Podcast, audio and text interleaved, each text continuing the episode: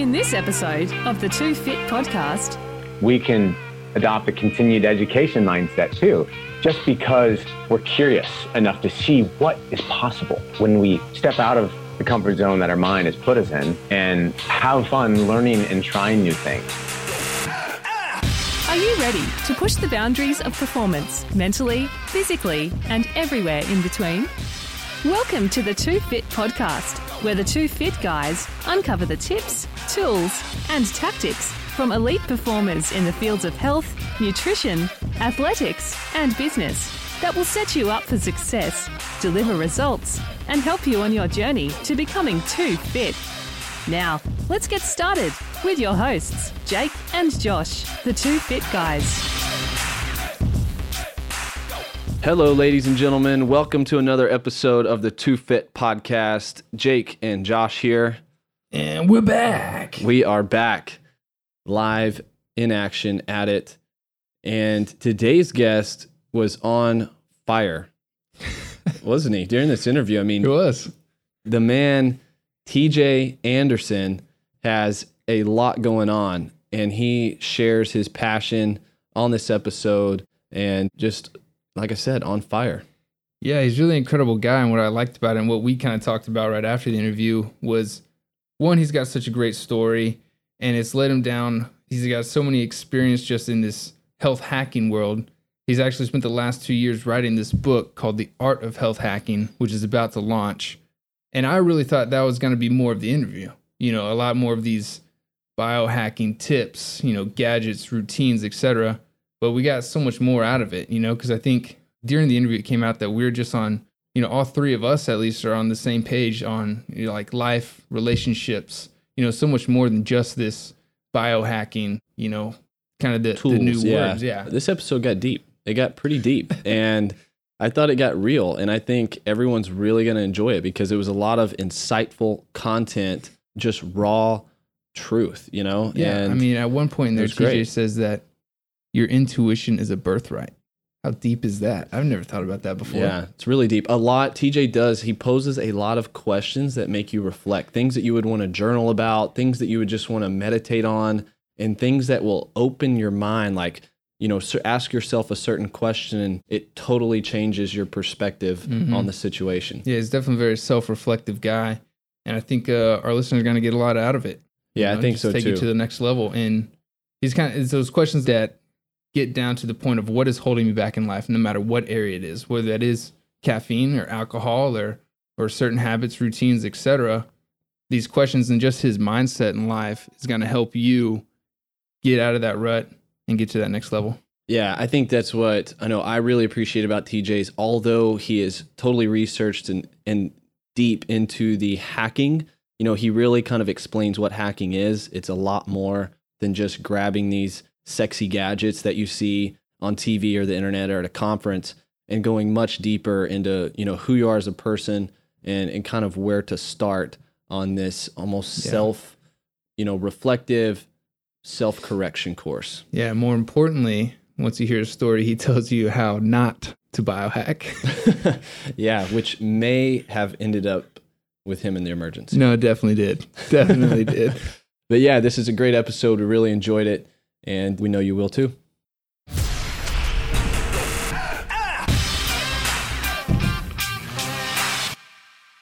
All right, TJ, welcome to the show.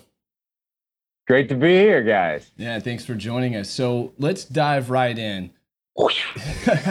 what is hacking or health hacking, biohacking, whatever label we want to put on it? Because I feel like it's a term that gets thrown around. A lot of people might not truly understand what that term means or how to approach it. So could you enlighten us on the art of hacking?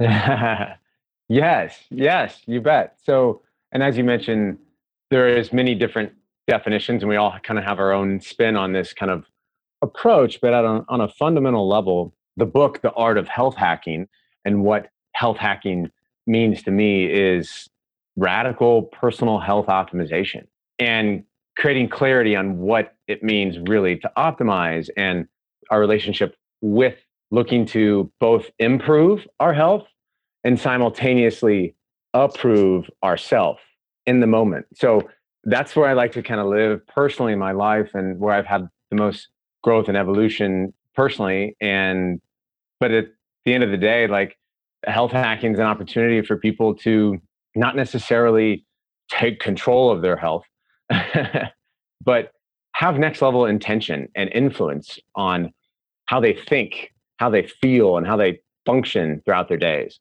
You know, so that's that is kind of foundational to it. And then the artful side, yeah, because I mean that's the title of the book is the art of health hacking, and the part of the premise is that we don't lack the science, information, or technology to live healthy. We lack the art. TJ original. yeah, exactly. To know how to use those things properly. So, how can we become more creative and artful in our approach towards learning about something new in our health, in our lifestyle, and experimenting and taking action right, right at that edge? Leonardo da Vinci had a great quote about how he's been impressed by the urgency of doing. Being willing is not enough.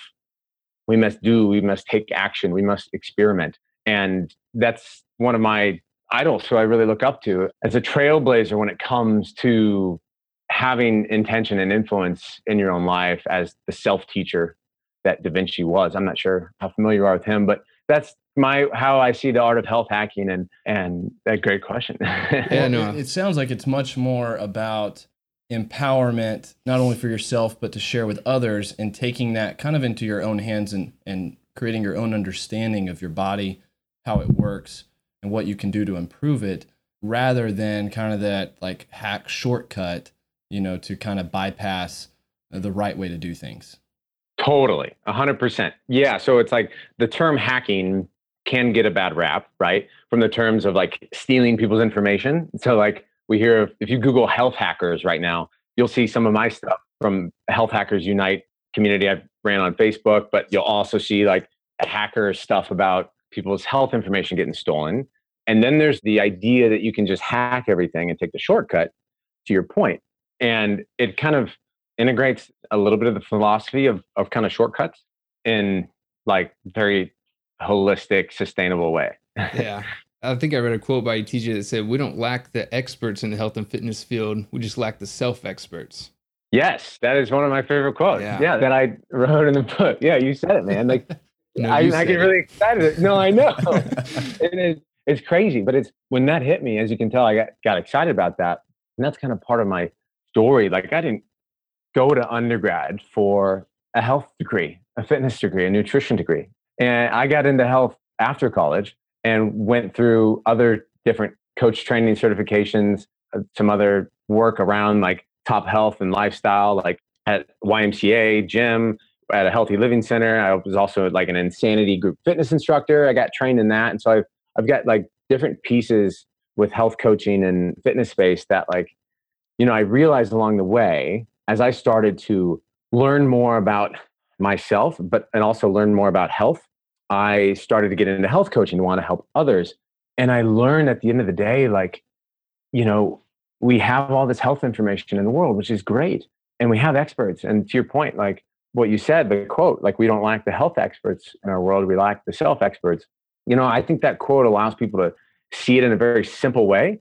But, you know, what does that mean? You know, you can become your own health coach right. right? You can become your own doctor. You can learn a little bit about the science of key areas that impact your health. And you can also learn about sustainable behavior change, right? At the end of the day, a lot of the work that I've been in, you know, and, and you guys, I'm sure have as well. But so, but what are your thoughts on that and how that can make an impact in our society? Oh man, that'd be huge. I mean, I think, I think you said it. Anybody who wants to optimize their own health, what's the first thing they do? You know, they go do the Google search or they go find somebody else who is experts. And that's what you know, I think all of us right here are trying to do is provide great quality content. So when those people go there, they're actually are able to improve their health and not be detrimental, especially in our space with our in the supplement world. That's been the MO of the supplement industry here lately. And that's a whole nother topic and could be a whole nother podcast. For but, sure. Uh, but no, I think you said it. Yeah, I think it's it's you kind of touched on it, TJ. It's what people what they do with the information, right? There are so many apps, there are so many websites, there's so much information at hand, and maybe people know where to kind of scratch the surface, but then it's how do you boil it down into a simplistic manner and then make that actionable and effective? And I think that is the trigger point where people they kind of get there and then they just don't know what to do with it or they get overwhelmed, right, with information overload. And so I think it's just slicing and dicing those areas of saying, "Hey, here are the key, you know, 3 to 5 points that are going to get you on the right path." Yeah. Totally. Or even in the traditional medical field, I mean, compliance is always the biggest issue, you know. And that term, com- yeah, Yeah. your compliance, what does that mean and how where did that term come from? And and so I talk a little bit about in the book about the history of our US healthcare system and specifically the role of, of paternalism, if you guys are familiar with that. But paternalism proposes that there is um, higher level of sort of like a fatherly element to an experience where it's almost like doctor's orders type of thing. That sort of energy has been like ingrained in like a lot of our system and in like health associations. You can see it in the symbol of, of some of the really famous health associations that are out there right now. Uh, paternalism. I read that Dr. Eric Topol talks about that Hmm. in his book, The Patient Will See You Now. Great read. And, but it's right. The problem of compliance. So the last two years, to give some other context, you know, I've, I've done health coaching like myself for others. I've, you know, done sales and marketing in this space. And, but I've also done like healthcare consulting. So it's really interesting background. These last two years, I've been leading sales for a health coach training organization.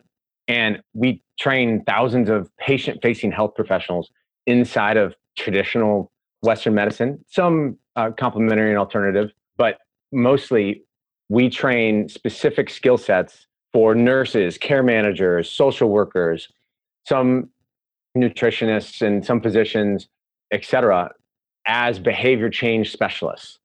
So we've been providing like CMEs and CEUs and, and doing like large scale health coach training for large health systems across the country over the last two years. And the language that's being used right now is all about patient engagement and patient activation.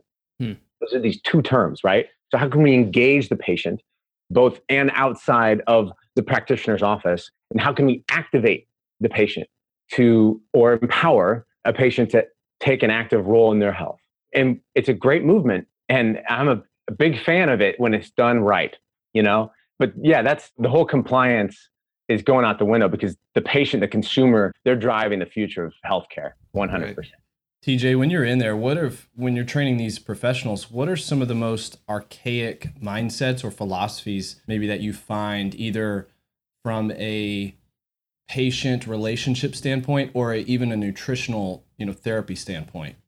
Great question. And I love how you say nutritional therapy because it really is a therapy and it's becoming more and more respected that way. Nutrition is. And the Nutritional Therapy Association, those guys, I'm friends with those guys, they're doing great work. But, anyways, I digress. Your question around what I've seen inside as it relates to like the major sort of topics that the archaic. Yeah, yeah. So, uh, when it comes to communication, which some will say like communication can be everything, that's a whole nother topic. But when it comes to communication from like body language to actual words that you say, but also, as you guys probably know, the importance of how you say them. That's a big element of the training for this organization. Uh, it's called the Clinical Health Coach. If people want to check it out, clinicalhealthcoach.com is that organization that I've been working with for the last two years and bringing that training to professionals to go through. But we like to say we support people and professionals that we train from going from uh, do, teach, and tell to ask, listen, and inspire. Hmm. So the archaic model is do, teach, and tell, which we go through. I should say, health professionals go to school to- and nutritionists, physicians, nurses, and they acquire so much knowledge. And the way to communicate with patients, true empowerment, wasn't involved in any of their trainings. And so the problem is they have all this knowledge and they just think that the patient's just waiting for them to, to be taught and told, but no one really wants to be taught and told what to do all the time. I mean, it's like, whoa, fascinating, but it's true. So that's a big archaic piece is uh, going from do, teach, and tell to ask, listen, and inspire. And then dogmas that you're familiar with, of course, low fat, for example, uh, when it comes to nutrition. And man, just like, oh, about a year ago, like I, I went to the ER, surprise visit. Yeah. I think I told, may have mentioned this too, but I had, um, I had low sodium. And after uh, the whole debacle story, which maybe I'll share about in a second, they suggested I drink Gatorade. And like my liver was hurting just thinking about it, you know? like, oh, okay, thank you for caring. Um, you know, but anyways, yeah. So those are some of the archaic pieces I've seen. What? How did that land for you guys? Um, I think along the same lines. My mom's a nurse, and so she'll she's very much in the current topics and research. But I'll have conversations with her. She'll shoot me a text message about something she heard at a conference or from a you know yeah. quote unquote nutritionist, and and it's it doesn't anger you so much. You can't be angry about it. It's just it's like you wish the information was either more available or even the people who are already in the field were constantly pursuing continual education on those topics. Because I think so many people get stuck in their own ego of their previous learning process and they say that doesn't agree with my thought or my philosophy or what I learned before, therefore it's not true.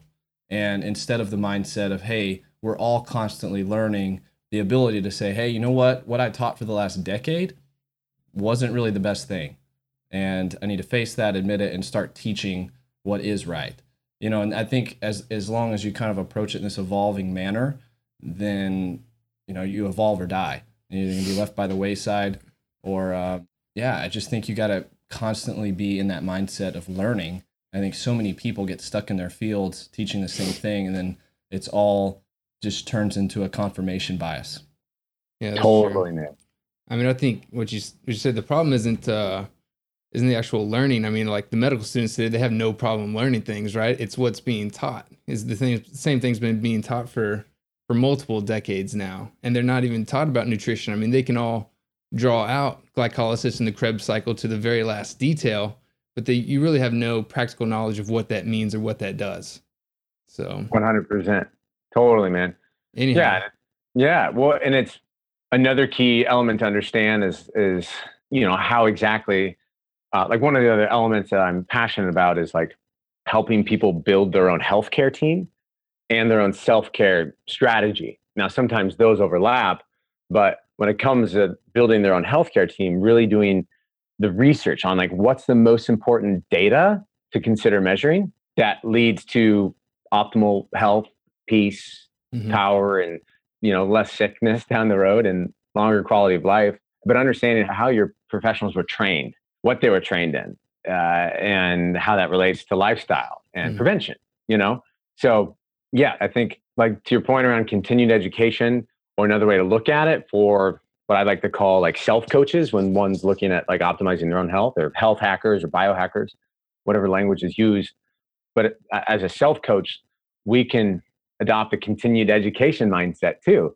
You know, just because it feels right, just because we're curious enough to see what is possible when we step out of the comfort zone that our mind has put us in and have fun learning and trying new things you know and and so that's that's uh pretty fundamental to the process in my opinion TJ, I'm interested though. If, if you wouldn't mind going back, how did you end up in the emergency room with those low sodium? yeah, open loop, open loop. Yeah, yeah, yeah. so that so I was I was sharing the story with Mike Bledsoe a week or two ago, and we talked about talked about it a little bit off air. But so a few years ago, so I modeled in Miami. Let's give some context here. And so when I got into health coaching and fitness, like I saw this opportunity to like flirt with like the fitness fashion photography, get it, and I got into modeling in Miami to use it as like a platform, to like spread my message of health and wellness to the world.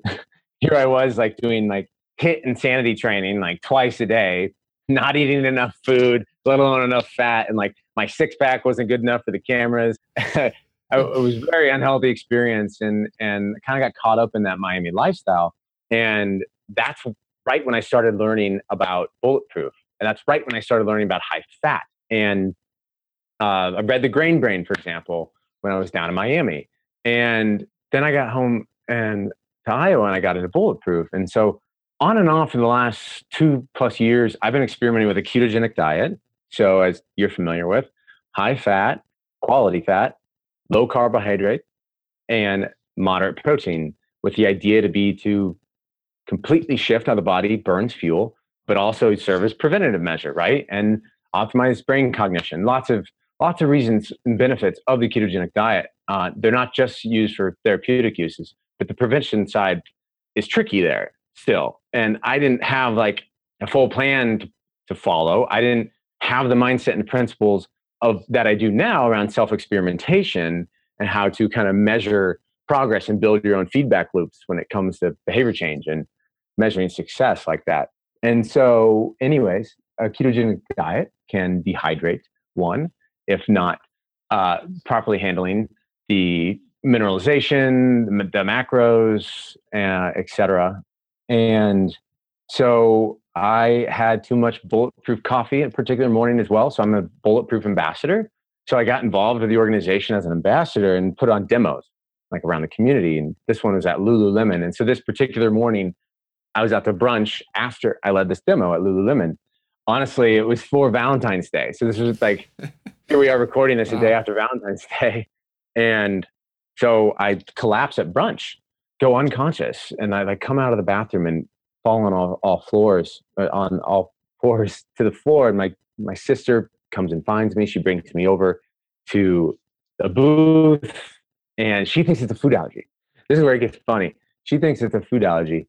We don't know, but we come to find out later it's not. Uh, let alone, so lo and behold, I get a EpiPen lodged in my right leg, and I come to, and I've got energy. I'm awake.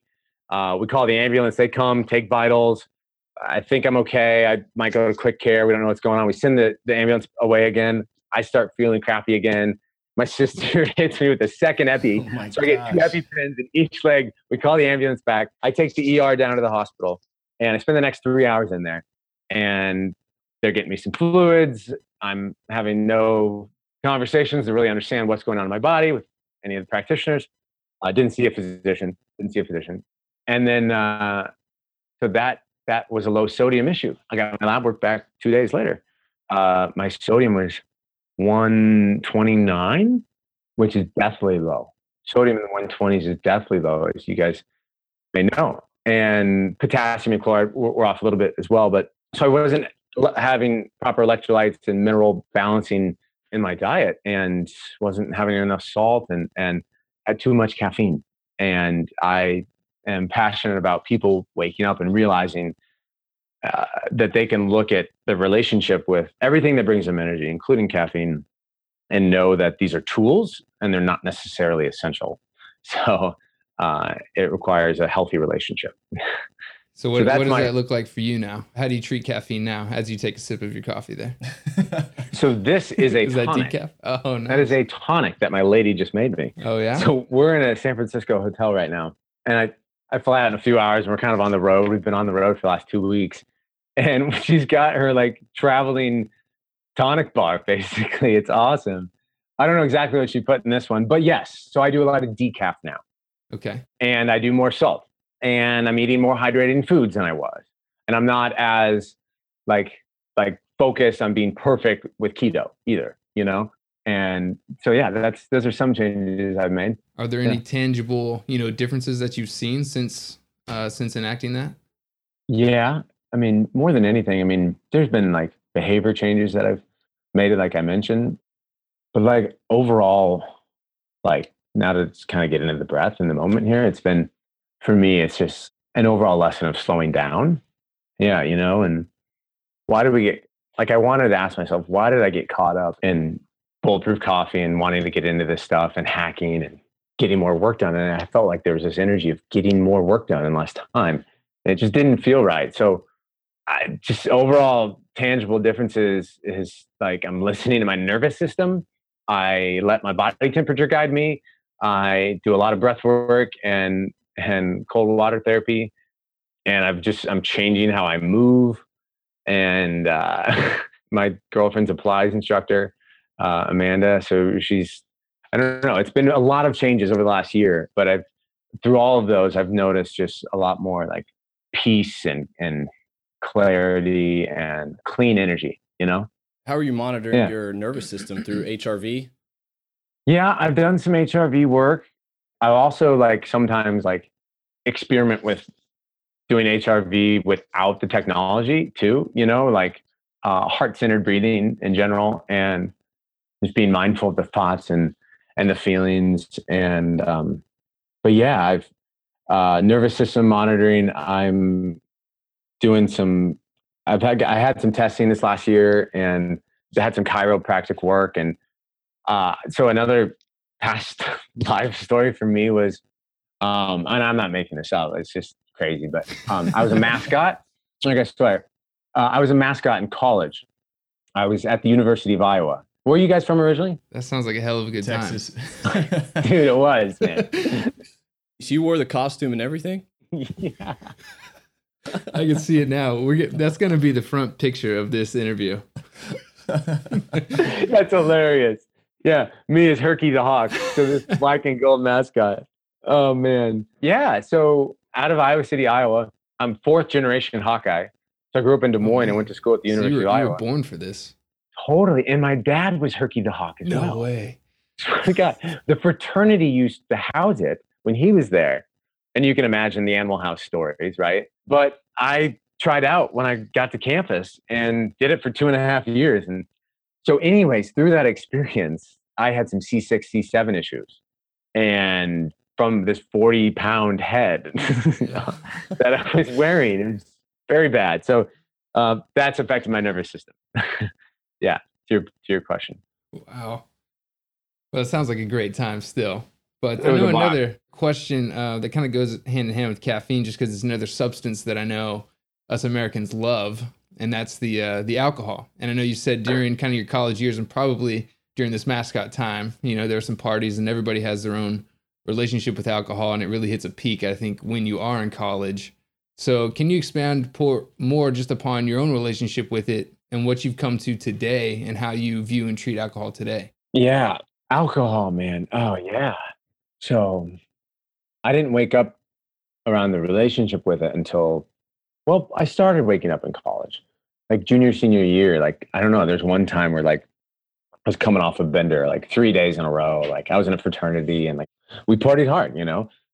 And one of the days I literally felt like I was going to die. and I went to like student health and like I was trying to get some nutrients in me and my sister was on campus taking care for me uh taking care of me and like i'll never forget that and it's like i i told myself i never want to feel like this again it was horrible. And so that's when i started cutting back alcohol intentionally but i still drank often you know? Yeah. so it was just about the quantity in, at each time. I was actually on a, a committee for s- student alcohol abuse uh, at the university of iowa and it was really fascinating the work that they were doing with like AlcoholEdu and and it's it's come a long ways uh, but now i'm yeah but either ways i personally my big change happened after i returned home from miami. So modeling kind of like woke back up that party atmosphere that party lifestyle in me and and that's when i came home and actually literally about almost three years ago I come home and I start a 30 day no alcohol challenge on Facebook and had like 30 some people go through it with me. And I did it because I wanted to, I got clear on my relationship with alcohol and I was going to help people do the same. And we did that. It was great. And then after that, like a month or so later, so I took 30 days off alcohol, saw a lot of benefits, so did everyone else. And then I just didn't do much with the group. But that actually is now the Facebook group and, and uh, program that James Swanwick runs, which you might be familiar with. Him and I, he came to me and I gave him the Facebook group. Uh, that's when we all, I got connected with Bulletproof. And so, anyways, funny backstory there. Cool. Um, that's how it all started. But yeah, I created that my own challenge. And then I realized that like I can have a lot of fun without alcohol. So what sort of marginal benefit is it going to like bring me? And does it take me out of my authentic self? And is it good for me? And you know, like thankfully there's companies like Dry Farm Wines, who I'm a big fan of, who you guys know those guys there. Todd and the whole gang is are doing great things to help people drink healthier alcohols. But you know, like last night, I was telling you guys before we went on air, I'm with my girl Valentine's Day. We had some tequila last night, and and now we're hacking away with our with our charcoal and our green juice. There you go. So Well, I know Yeah. I read on, on one of your websites, you say, you know, the people that you coach, you like to ask them these simple questions specifically about alcohol that, that makes profound changes in their relationship with alcohol. So I just want to know maybe what are some of those questions that our, our listeners can ask themselves? Mm, great. Thank you for bringing that up. uh, getting clear on your why, on your purpose with everything is fundamental. You know, they say the roots create the fruit. I don't know if you've ever heard that simple phrase to rhyme and remember. And the reason why your purpose for doing something, how conscious is it? Like how how aware are you of the experience of it? So that requires some truth telling. So uh, which you know so and and also getting real with how you feel. So questions are great, and I have some specific questions which I provide like self coaching frameworks in the book, but also like these principles of like getting real with how you feel, in the moment, like before you're consuming it, like during consumption and after. Uh, because I think there can be a healthy relationship with the substance. Sure. You know, and that's not black and white. However, it's that and caffeine are some of our most abused drugs, you know, to be quite honest, in, in this world. So, other questions would be what might it be like to try not drinking alcohol for X amount of days, whatever might feel right? You know, whatever whatever might be successful, could be successful for them. So what might it what might it be like? How can I enlist support from others and ask for help along that that journey? Because we're not alone in this journey at all. Uh, not alone at all. And kind of just build your own accountability team. And those are principles I like to to equip people with. That's awesome. That's great for that's great advice for anything. Yeah, like just kind of fill in the blank. Is this bread and pasta every night worth X, you know, or is X worth X, you know, and I liked what you touched on there is how do I feel before consumption, during consumption, after consumption, you know, because it's like the brain is wired where if it's seeking that craving of this piece of cake, right, every night, or you condition that, and it's like, man, I'm craving that, then I eat it, oh, it's great, and then after I feel terrible about myself, like I almost look at it like that guilt afterwards is never worth mm-hmm anything during the moment because it's so short lived. A hundred percent. Yeah. And that's not to say you can't indulge on, you know, something you really like occasionally, but it's when it becomes a routine and regular in your life and then, then possibly a hindrance, I think definitely to your point, that's where you kind of look at it, ask that question, is is the juice worth the squeeze here? yes. Yes. No no pun intended. Yeah. Um, I, I had to pull I mean that was come on uh, is the juice worth the squeeze? Yeah. And I think another way to, uh, thanks for reflecting on that. I felt like you, I think you guys are great listeners. I really appreciate you guys ask really good questions as well. And that's one other piece that like a, mentor of mine, I heard Raj Lahoti in, in Encinitas, a good friend of mine, does a lot of work in purpose driven business and uh, for benefit businesses, which we talked a little bit about that side passion of mine earlier but he has a quote or he got a quote from someone and it says smart people have answers. Geniuses have questions. I like that. And then i posted that on facebook and my other friend said yeah and wizards have both.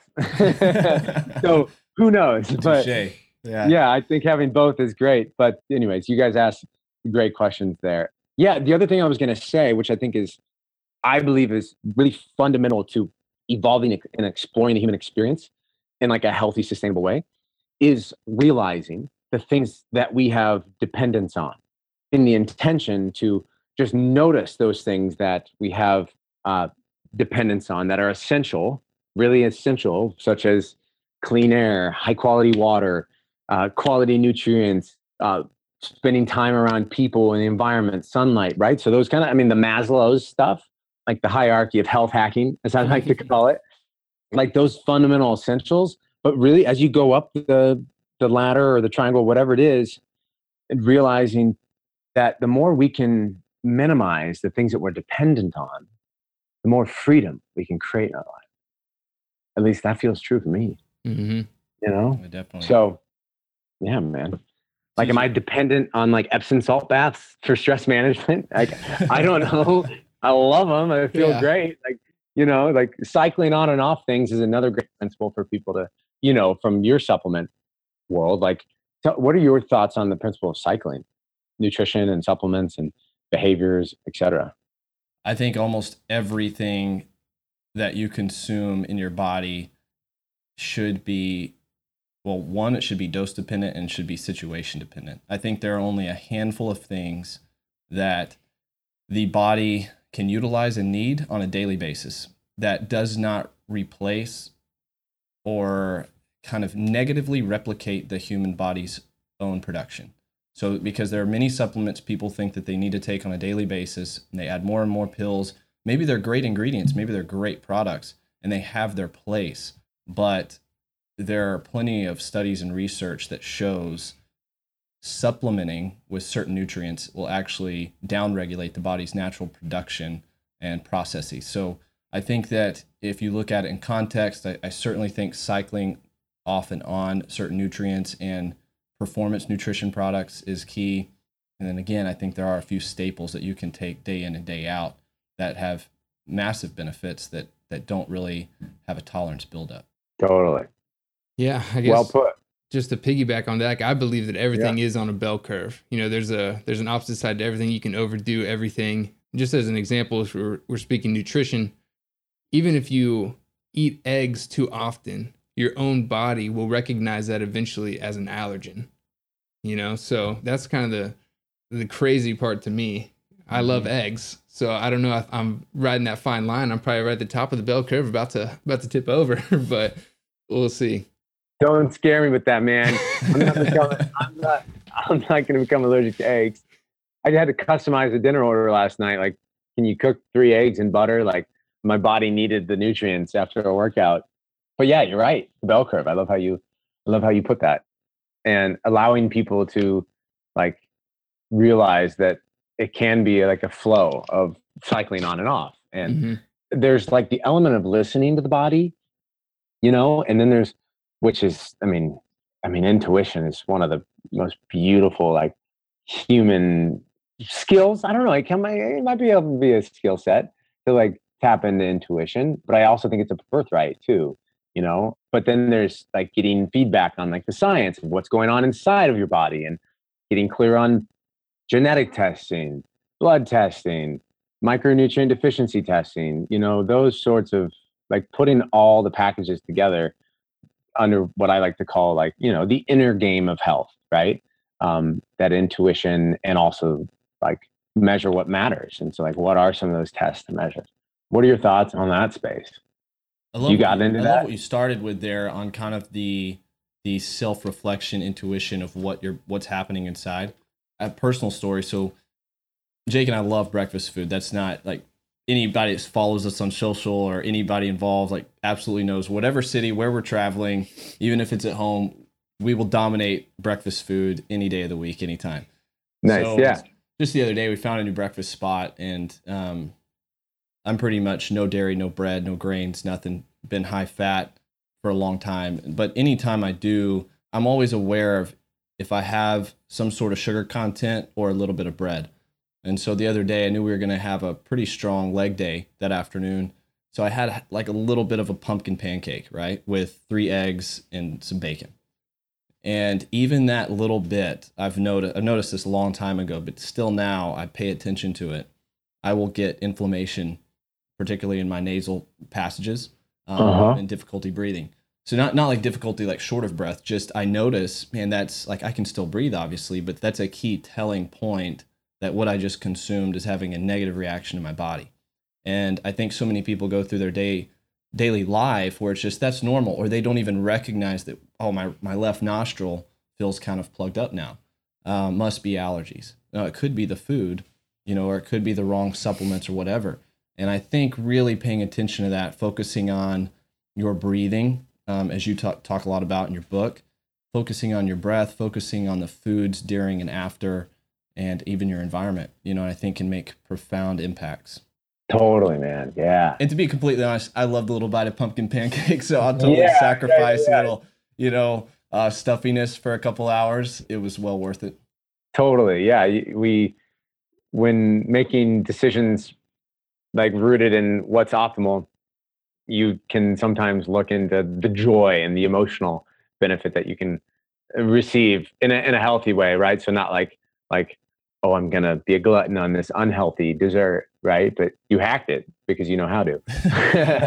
well, and it just it boils down to I love this uh, I had a mentor tell me all the time, you know, it always boils down to uh, what you're doing right now. It's either moving you further to or closer to your goals, right? Further away or closer to your goals.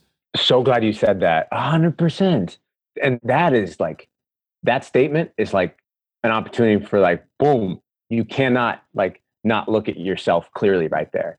You know what I mean? And really ask yourself, um, like, oh, wow, oh, am I resisting to that? Is that true? Like, where's our opportunity for growth for that? You know, and not necessarily putting like attachment to things, and but knowing that the journey can just be beautiful when we look to. I don't know. It's like for me, it's like when I want to improve something, I'm also going to be really intentional about approving myself throughout that process. Otherwise, because I don't know if you follow James Clear or any other other work around like goal setting or the trans theoretical model of behavior change and just kind of what the science looks like out there. Goals in particular can drive unhappiness if you don't have the right relationship towards them and you don't approach them in the right way, right? So the idea of like short term versus long term goals or micro and macro is one way to look at it. But I love what Clear says uh, about like creating systems.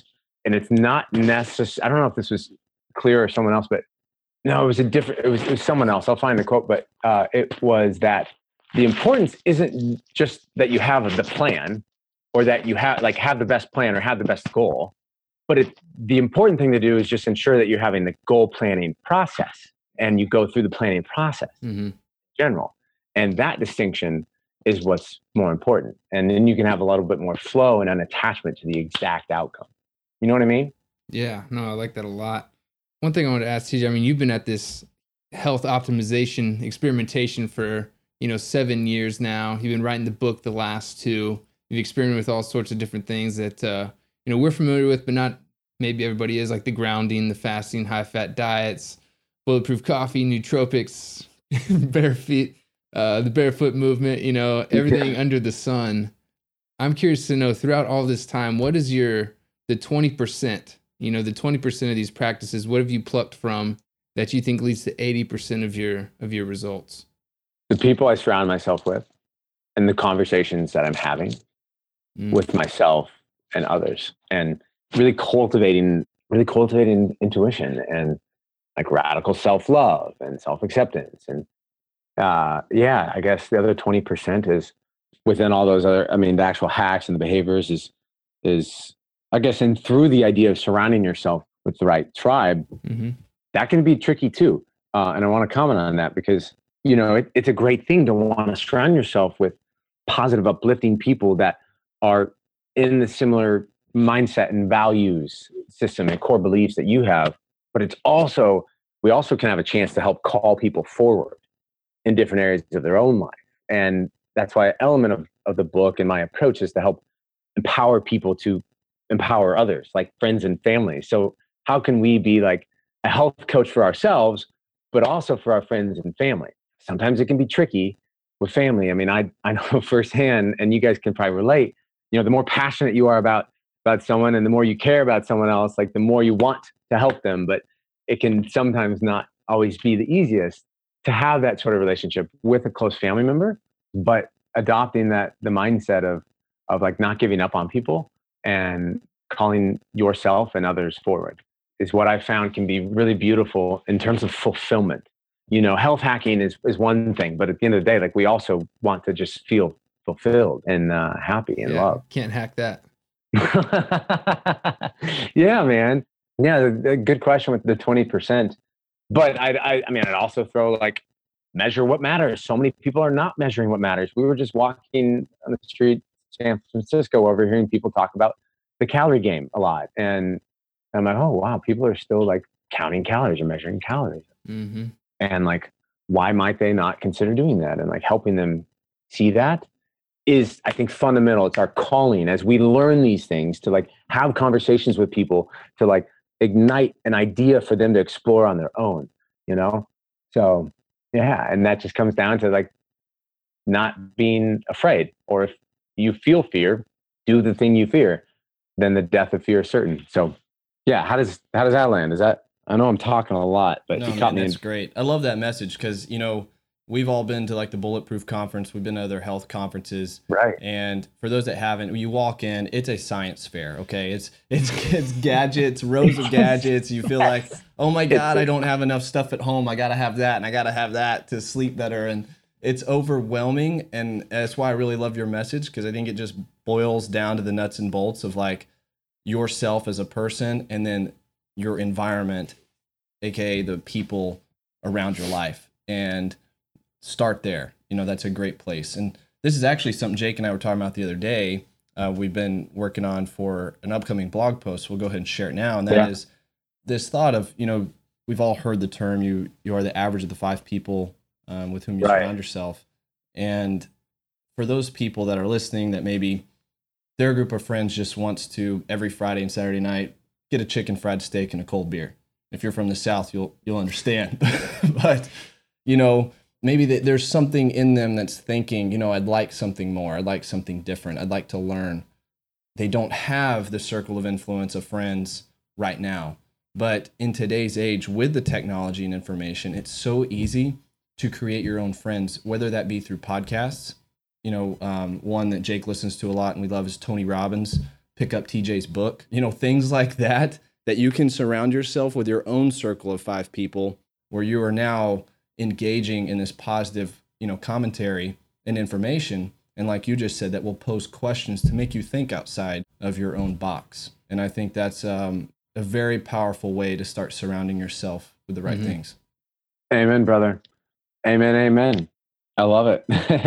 so, although, although, I would like to get to know myself better in one of those hyperbaric chambers. You know? Yeah, those are pretty sweet. Ooh. Jake's waking for an, uh, a home use you know. Yeah, I think we're just gonna start sleeping in them at night. You know, it's, so if if any uh, anybody with a hyperbaric yeah, chamber, nice, you know, man. sales rep out there is listening, two fits looking for uh, we can be some ambassadors. TJ, oh well. yeah, hook it up, guys. yeah, exactly, man. Oh, that's awesome. Um, On that note, TJ, what are some of uh, for the listeners out there, and for our own personal interest, what are some of those physical tools that you have seen a pretty big impact or, or even you tested that you're like man this is really cool. I don't even know really how to use it yet but this is going to be awesome. Right. These are one. Um, a pair of blue blockers that actually work. Um, looking at your relationship to light is like one of those hidden like pieces of health that people don't realize makes a big difference. My buddy in encinitas uh, matthew blackburn talks a lot about this and his cover photo on his facebook page like is beautiful. It shows like how the more we get energy from the environment and the sunlight, the less food we need. And it's mm-hmm. and it's like a radical like mindset shift in there. But yeah, looking at relationship with light. And for the sake of the podcast, won't get into all the details now, but just specifically late at night, being mindful of the blue light that you surround yourself with. Getting great sunlight first thing in the morning is like super valuable. And and also knowing your vitamin D levels as well. I had an issue, that's a whole nother thing. I have a genetic mutation for my metabolism of vitamin D, and I had my micronutrient test was deficient for vitamin D as well. So like I had to like be really mindful about getting sunlight and hacking it. And we all know how important D is. But yeah, some other physical products besides like blue blockers, the headphones I'm using right now. Uh, these are Dr. Mercola's hollow air tube headphones. Mm-hmm. So blocks the radioactive frequency from traveling through you can actually like squeeze it and not hear audio come through. So it blocks the RF right through here. They're not the best for movement. They can kind of fall out, but they're great for this sort of experience. I don't know, like uh, great travel size, like Sunhorse Energy. I mean, you guys are in the supplement game. You probably know about this this adaptogen. Like I love the Mojo 8.5. It's perfect. It's right under travel size, so I travel with that. And then I don't know, like um, I experiment with CBD quite often. I'm a big fan of of that as a as a medicine or a supplement. Uh, my lady uses that for her back pain, her SI joint dysfunction, and I can use that for deep sleep as well. Yeah, I'm an ambassador with like uh, a few other companies. Still, I'm, I'm, no longer an ambassador with with Bulletproof. I'm with uh, Neurohacker Collective. Do okay. some support with them. I don't know if you've heard of those guys. Uh, they're launched their first new comprehensive nootropic stack called Qualia. Mm-hmm. So that's a fun tool to experiment with and upgrade how the brain works. Yeah, yeah what, what are some of those compounds in that one? Man, there's 42 ingredients, and this first stat, it's yeah, Yeah, And it's a there's two- two-step deal, right? Yeah. It is, yeah, for a good podcast on it to listen. What it could be someone you guys interview, but uh, Ben Greenfield's got a great, great listen. I, I connected with Ben actually uh, at Paleo FX. I I shared some Qualia with him to try. Anyways, he did a um, big interview with their chief science officer at the time, now just uh, co-founder, and uh, Daniel Schmachtenberger. Um, Mm. And so that'll wake you up as- a little bit when it comes to seeing how all these ingredients play together. So the first step, for example, has vitamin B12 methylfolate. It has L-theanine. Trying to think of all the ones. There's Noopept, DHEA. Caffeine is bound to an ingredient called psilocybin, not psilocybin, psilocybin, which helps the caffeine to release slower over time. So there's about one cup of coffee in step one of qualia, but it's very subtle and smooth. So it's not too much of a stimulant. But then the, in the second step, there's like adaptogens and there's a lot of good amino acids, a lot of good stuff going on. Is that something you take daily or just when you need kind of the lift? I um, speaking of cycling, yeah, yeah, yeah, yeah, yeah. Speaking, you know, it's something I I definitely cycle and and and this is so this is the this is what the uh the branding looks like. Yeah, this is one of their new new guys, but yeah, it's it's uh like you said, it's it's not an everyday thing. It's a tool and it can help to because it's got a lot of other ingredients in there that to help the brain, not just like one supplement that's like caffeine. It's a stimulant short term, you know. It's long term potentiation that they're looking to support people with.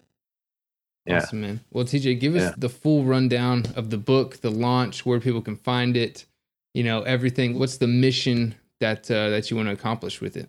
Thank you for asking, and and I just want to say like how grateful I am to to be on here. You know this this isn't your. I mean, if you're a biohacker, like this isn't just your traditional biohacker book. Like if you're just looking to get into health, like this is this can meet people with like fundamental areas in their life, no matter where they're at on the health spectrum. Um, it's and that's really how it's designed to bring everyone together as well. So the book will launch a week from today uh, on Publishizer. Publishizer, publish, I Z E R dot com, and then like forward slash the art of health hacking and all that. But yeah, on the 22nd, and this, this, is gonna be a platform is different. downloadable. Uh, so physical copy PD, uh, physical copy is um, 60,000 words, like an actual, hey babe, can you grab the business card? I want to, they're in my bag. I want to just show you something really cool that my girl inspired me with. Oh no, it's right here. Never mind. so yeah, just so if people see it on like social or anything else, this is the cover. Sweet. Nice. I love That's that. great. Yeah. So I put it on a business card here and I thought it would be fun. So the art of health hacking and then how to elevate your state of health and performance, stress less, and build healthy habits that matter in a world. Who doesn't want that, man? That's awesome. Yeah, right. So this platform is a crowdfunding platform and a digital literary agency. So I was planning to self-publish. I have good close friends that do a lot of work in the self-publishing space, but I've decided to give formal publishing a chance. So as I reach higher levels of pre-orders, the goal of 500, which can release the book proposal to a lot more publishers. And honestly, my dad published his first book at at 28, same age I am now, called Check the Oil about the antique gas station gas pump business. And Oh wow. yeah, it's kind of crazy, right? We'll link to that in the show notes. Still available. Yeah, right. It's like check the oil. Like, should we have we have some uh, some MCT oil in there? Like, people should check the oils that they're consuming in their life right now, too. Right? It's really Yeah, that- funny. that's your second book, right? I know, right? That's the I'll, I'll write the second edition of my dad's. Hey, your dad already owns the name, so I think you could just parlay that into the health book. Hundred percent, exactly right. Yeah. So yeah, I would appreciate the support, and there's there's uh, some cool packages in there for some other fun uh, challenges online and in-person event that I'm creating for later in April. Uh, but the book can be a gift for people. It can be a tool for yourself, and and you know people that run events or know anyone that thinks that they would be interested in it. Would uh, love the support, man. Yeah. Absolutely. You got us. So what's Count us the? I'm interested to hear your thoughts. What's the number one takeaway you want people to get from the book? Mm. Man, that question's like yeah, I mean that's important, but it's just like whoa, like like the perfectionist in me is like I don't want to just do one thing. Whoa. Well, I think what first drove the reason I wrote it was my experience in modeling and seeing health beyond the physical. So, from a specific principle, like that is something that I want to help empower people to see health beyond the physical and how all those other areas connect with the physical as well spiritual, mental, emotional. So, yeah, because for me, it was, I was at a heart opening ceremony that a shaman led, and a woman, after sharing my story with her, shared six words that like radically like brought healing and open stuff for me. And she said I was more than my looks. You are more than your looks, she said. And we might laugh about it now, but it's like a, a real story that unlocked a lot for me. And, and so healing beyond the physical has been a, a fun one for me and, and really beautiful to, ex- to experiment with, you know? So, yeah. I love it, man. We'll drop the mic there. Awesome. Yeah. Yeah. Drop the Yeah. mic. We're ex- I'm excited to check it out. I think it's going to be great, man. I think it's going to change Dude. a lot of people's lives. So we're excited. I am super grateful. I'm still going through early reader edits right now, but it's all coming along, and um, and uh, I appreciate you guys, and uh, we'll definitely stay in touch with everything. yeah, so- cool, brother. Thanks for the time. Thanks, TJ. On, health yeah.